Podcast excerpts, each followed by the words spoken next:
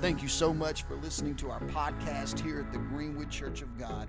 We are so excited that you have found us here. Our prayer is that this podcast would enrich your life and give you strength for this week ahead. Thank you so much for being here. Now enjoy the podcast.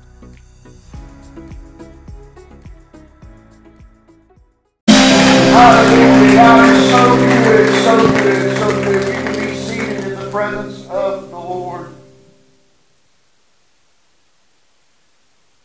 I'm so thankful about everything that Jesus Christ has done for us. Thank you so much for being here today in this service. Thank you for being part of all that God is doing in our church. Thank you for being here for our dinner here in a few moments as we get together with our church family. And I know ever since I've been here on Sunday after, after church, it's just a time that I look forward to. Thank you guys so much. So thankful for parents and grandparents that have gotten their children here. Uh, we thank you for um, dedication of not only also uh, helped. And um, you know, one thing I've learned, and um, it's something that I had to come to grips with. Um, if I am the only one doing it, we cannot be successful. So I understand that if we have in any success,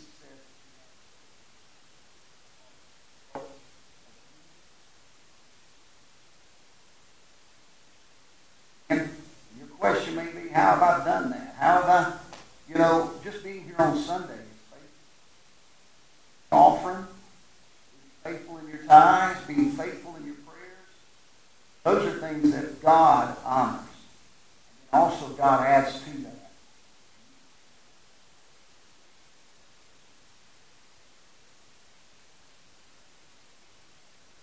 I do want to share the gospel. Um, I know um, what we have planned. I know what holds for us. And not come to hear me preach. I want to share the gospel. I felt like it would be a failure of mine if I did not share the gospel. And I would love to use this for a few moments. No distractions. Holy moment. I want to share with you. I want to open up first with the book of Isaiah, chapter 7, verse 14. And we are going to also read from the book of Matthew, chapter 1. We're going to be reading from Matthew chapter 1.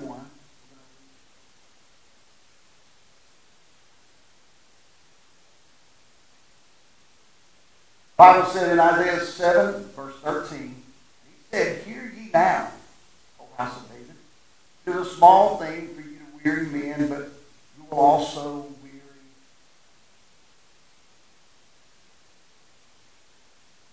Therefore, the Lord Himself, I'm sorry, I didn't Behold, a virgin shall conceive, bear a son, call his name. There would be, you would also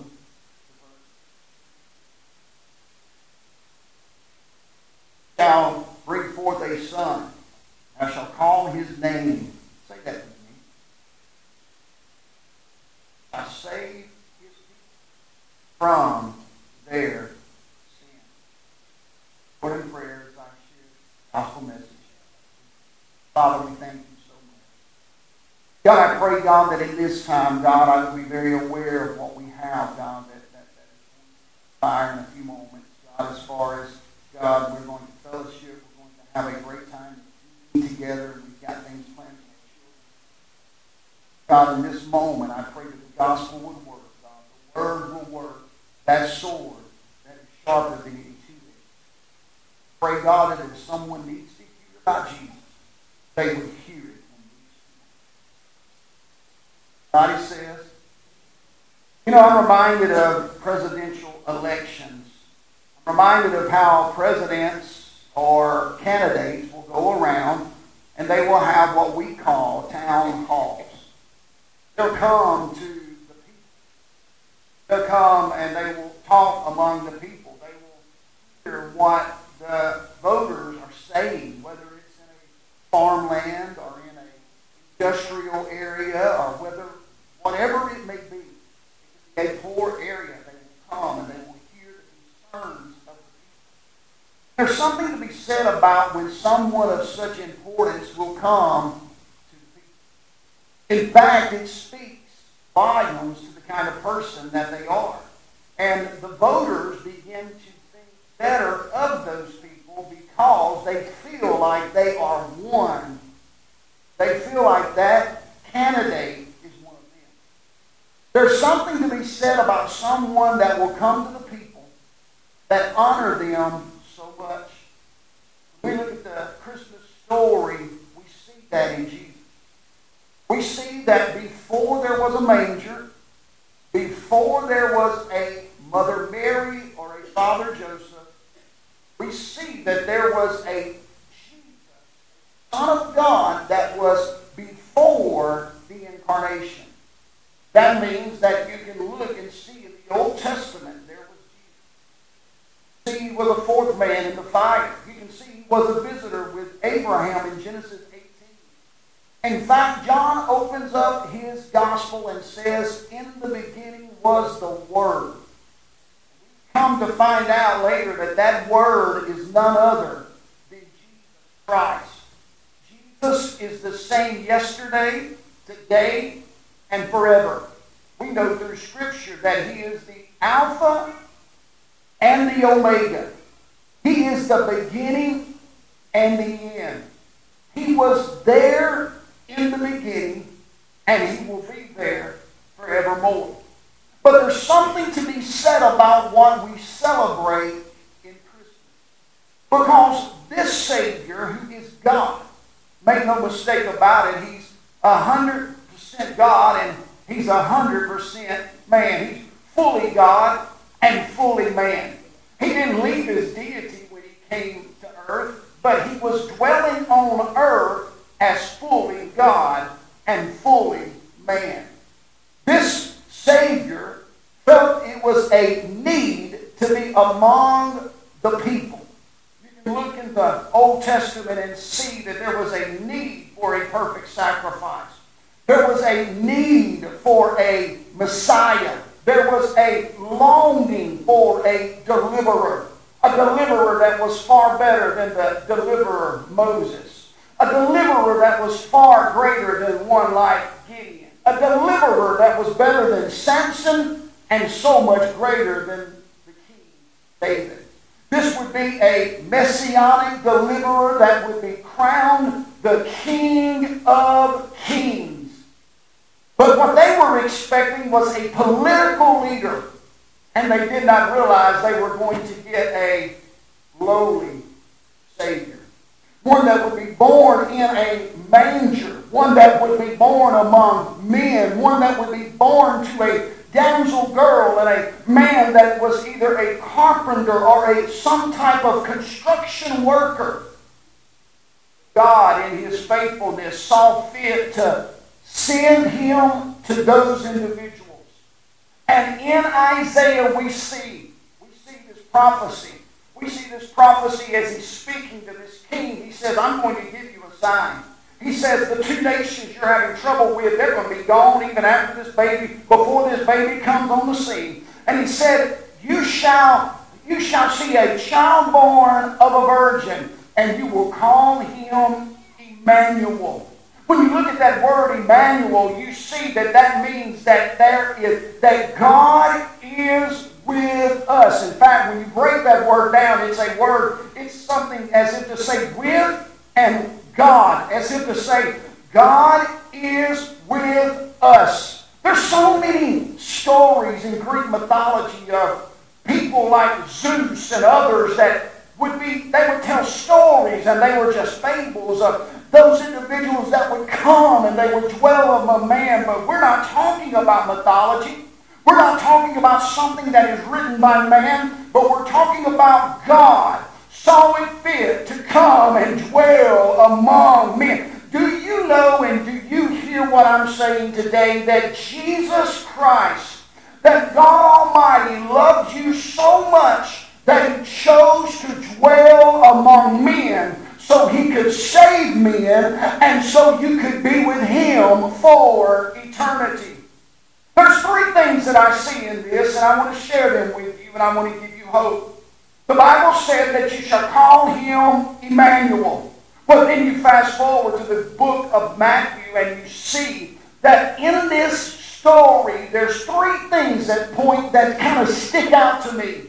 He said to Joseph, he said, you're going to call this Emmanuel Jesus because he will do something for you. He will save you of your sin. Then he also says that inside of Mary, that woman that you are betrothed to, that woman that you're scared to wed because you know that there's ridicule that's coming because y'all are not married and, and there's going to be speculation. He said, inside of her, there is a Savior. So you see God for you, God in you, and then he said, God is going to dwell among you. I'm telling you today, church, I don't know what your life is like.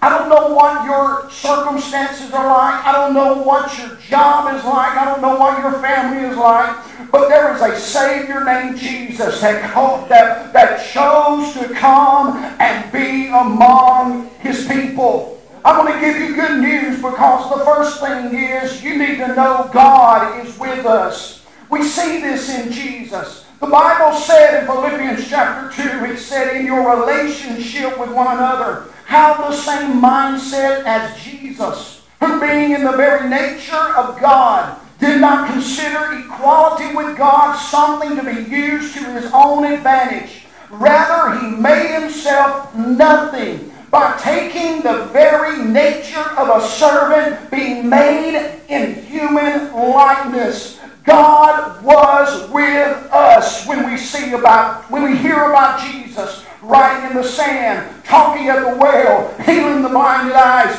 God was with them. But today, the good news is this. We celebrate Christmas and Emmanuel today, but there is a Savior that can be with you right where you're at. I don't know what tragedy lies that's fallen on you. I don't know what you're going through. I don't know what you have faced. I want to tell you the good news today is Jesus can and will be with you.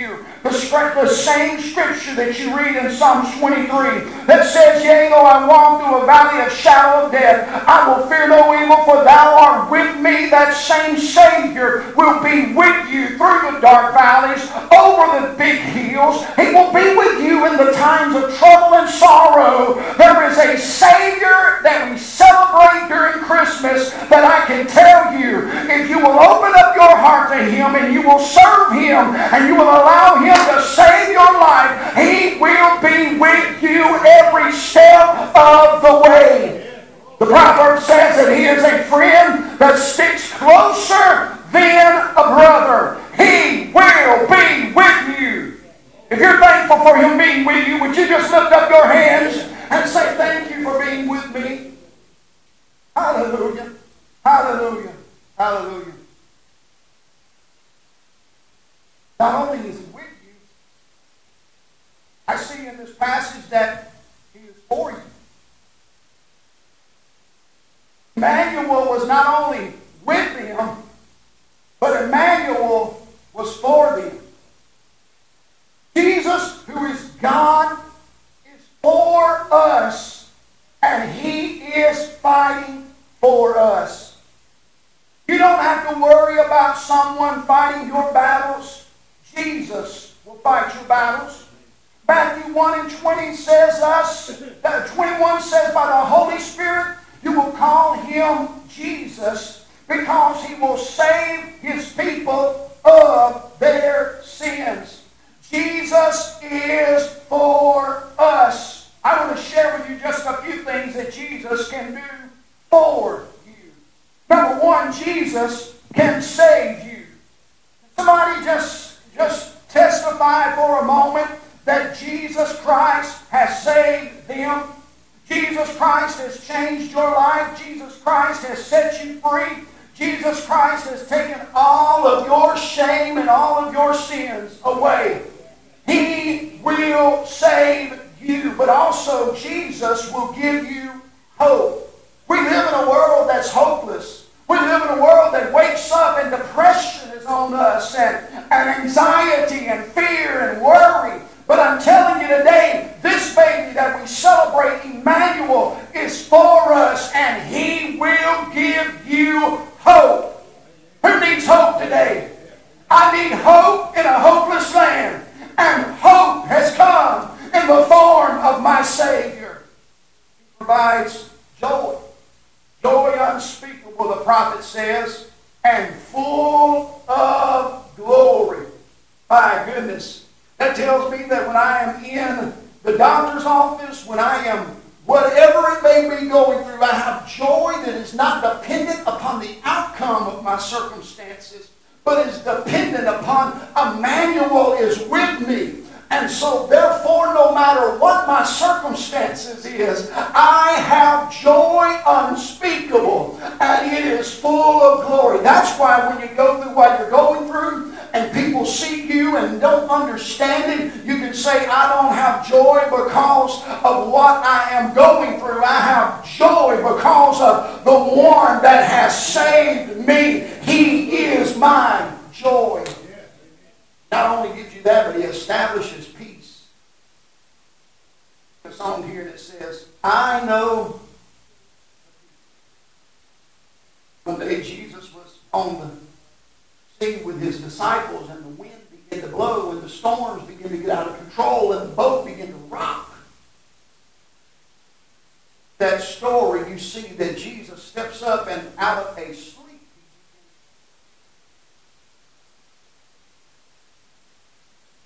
Daniel is not only with us, but he is for us, and he wants us to have. Philippians 4 says it is something called the of God that passes all understanding. Has anybody ever experienced the peace of God that passes all understanding? When you look and you say, I shouldn't be at rest.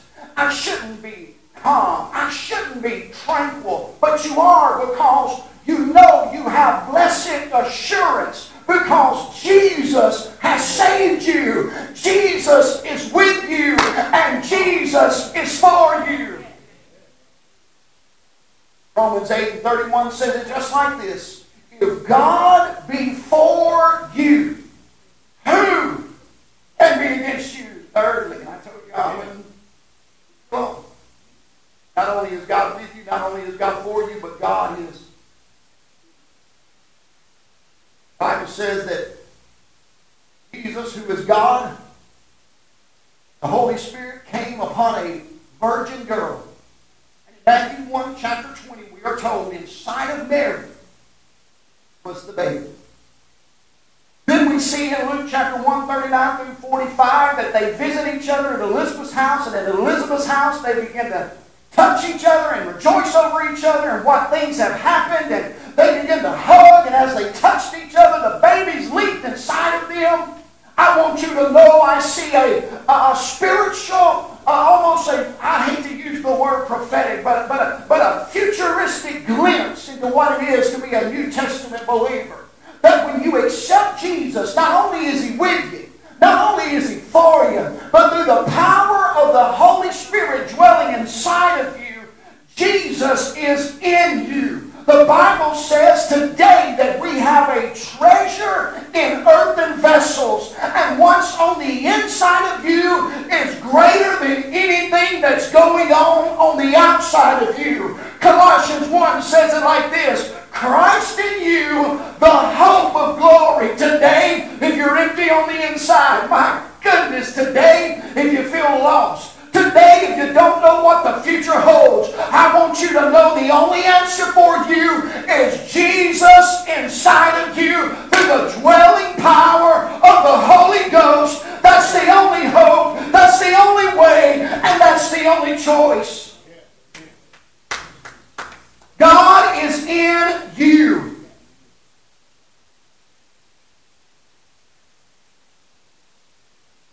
And as God is in you, He begins to form you. He begins to make you. Can't be what you want to be. Can't be what you think you should be. But when Jesus dwells in you, Romans 8 says all things work together for. Not for your own pleasure, but for his pleasure. Doesn't mean that everything's going to work out for your benefit the way you want it. You're not going to win the lottery because you played and you want the lottery. All things work together for your good to those that are called according to his purpose, that love God. And then everything that happens in life, good or bad, begins to form you into the very image of Jesus Christ. And so that Savior that's with you, that Savior that is for you, and now that Savior that's in you through the power of the Holy Spirit begins to make you something that you could never be on your own. And when life doesn't go the way you think it should, when your mind ain't working the way you think it should, when things aren't happening the way you think they should because of the one that's inside of you, all of a sudden you say, I am, I am pressed but not crushed. I'm persecuted, but I am not, I'm not abandoned. I am struck down, but I'm not destroyed. Sorrow may last for a night, but joy comes in the morning. And I see what God is doing is better than what life has brought my way. That's what Emmanuel can do. Jesus with you, Jesus for you, and Jesus in you. He's not in you. You might as well throw out all of the stuff with you and for you. You got to have a heart change. You've got to have a heart change. Therefore, if any man is in Christ Jesus, he is a new creature. The old is gone, and behold, all things are new. You can't have the benefits without being changed. With you, for you.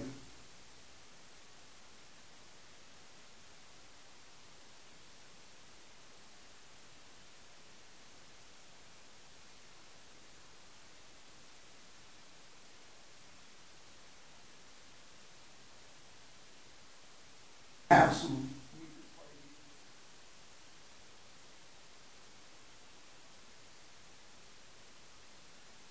the eye of the About as simple as I present the gospel message.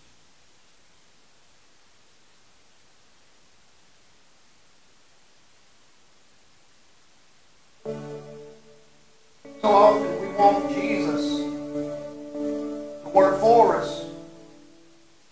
We don't want him in us. We don't want him to have control. We don't want him to be Lord.